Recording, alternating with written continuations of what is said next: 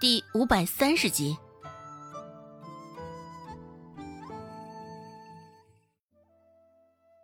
哗啦啦，碗片碎裂的声音甚是清脆。刘氏也终于是闭上了嘴。周有富沉着声音说道：“臭婆娘，让你闭嘴！你想死吗？”本就心烦，刘氏还偏生像个苍蝇般的叨叨不停。周有富真是恨不得掐断了他的脖子。这般凶神恶煞的周有富，也是将刘氏彻底吼住了。刘氏现在微张着嘴，愣是不敢开口说上半个字。之前周有富心情不悦的时候，也没少打刘氏，刘氏自然也记得曾经受过的皮肉之苦。而一旁的周文斌什么情况都不了解，也是被周有富这一声吼吓得够呛，手中半个馍馍就咕噜噜从手里滑落，掉在了地上，滚了几圈。一时之间，因为刚刚那甚是暴力的一声，周文斌也不敢去捡那半个馍馍，就这样直勾勾的盯着那半个馍馍，止不住的舔着嘴唇。见刘氏现在识相的收了音，周有富的脸色这才好了起来，便又拿了一个破口的碗，在碗中倒入大半早已凉透了的开水，直着脖子。灌了一口后，这才悠悠的开口说道：“急什么？不就是十两银子吗？借不就行了？”刘氏问道：“ 可是，这怎么借啊？我们又又要用什么借口去借啊？”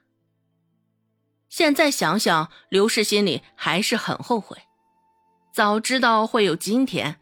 当初真的该好好劝周有富的。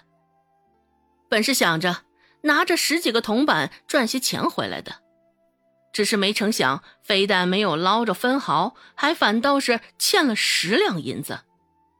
本就穷的不行，现在更是雪上加霜。只要想想那十两银子该怎么还，刘氏当真是连牙龈都咬得一阵痛。借银两。现在整个松安村，恐怕都知晓先前周有富与刘氏为了蝇营苟且蹲了大牢的事。现在又有谁会乐意将银两借给他们？不说这件事儿，周有富与刘氏两个人在村上的口碑本就极差，看不惯他们两个人的大有人在。至于周有贵那儿，现在孟婆子看守着。自然也是不可能将钱借予他们的，这件事儿可是不能让孟婆子知道。若是知晓了，恐怕就连最后的两块田地也要被孟婆子收回去，那他们当真是一贫如洗了。况且周有贵那儿还有罗氏在，罗氏怎么可能会愿意将银两借给他们呢？而周有巧那儿。又能有几个闲钱？毕竟是依附在宋家的，钱财他能有什么掌管能力呢？刘氏心里想着，越想越是不安。只是现在周有富依旧一脸的淡定，甚是不屑的扫了他一眼，凉凉的说道：“妇道人家，你可别忘了，还有尤巧在呢。”竟然是周有巧。刘氏最不屑的人，也觉得最不可能的人。刘氏现在满脸的不解，问道：“啊，周有巧，他能有什么钱借给咱们呢？在宋家，他能有说话的份儿吗？”周有富脸上的不屑完全是溢于言表了，横了刘氏一眼，说道：“蠢货，你可别忘了。”先前那二十两银子是谁掏出来的？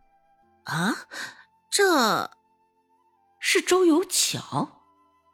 难道说周有巧当真是有那么大的本事？刘氏已经在心里开始怀疑了。周有富继续说道：“再不济，你也别忘了周晨这一茬。借着周晨，我们可是还清了那二十两银子，大不了这一回咱们再来个如法炮制。想到上回周成的事儿，刘氏整个人身形都晃了晃。啊，你是说？后面的话没有说出口，也是碍于现在周文斌在场。不过，就算没有说出口，两个人也是心有灵犀的，都知晓了下文。第二天，周有富与刘氏两个人就打算去寻周有巧了。在去之前，两个人也是琢磨着去镇上买些瓜果带去，毕竟伸手不打笑脸人啊。只是他们也没想到，他们的运气。竟会这么好！刚到镇上，正准备称些果子，就碰到了周有巧。与上回见时，现在的周有巧又风云了不少。相比刘氏，倒又是脸颊凹陷了不少。刘氏一个箭步上前，直直的堵在了周有巧的面前。原本周有巧也没有注意到他，现在刘氏突然冲出来。周有巧愣是被吓得一个趔趄，死死的捂住小腹，差点就因此摔倒在了地上。周有巧皱着眉头，正欲发作呢，突然一晃眼前就看到了面前满面含着笑意的老熟脸。周有巧撇了撇嘴，原本到嘴的谩骂声也硬着头皮咽了回去。哎，大嫂，你这是做什么？都这般大的年纪了，咱们就别玩这种把戏了，好吗？周有巧甚是不快的说道。听了他的话，刘氏心里也甚是不爽，只是偏偏现在还有求于他，刘氏也只能假装不在意，脸上依旧堆着层层叠叠的假笑。刘氏说道：“哎呀，这不是许久没见着你吗？一时之间。”我难免有些激动啊！哦，既然现在看也看到了，大嫂你可以让开了吧？嗨，我看咱们这也是缘分。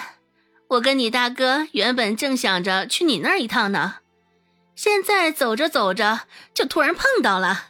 哎，既然都见到了，若不然我们去你家里坐坐吧。本集播讲完毕，感谢您的收听。感兴趣，别忘了加个关注，我在下集等你哦。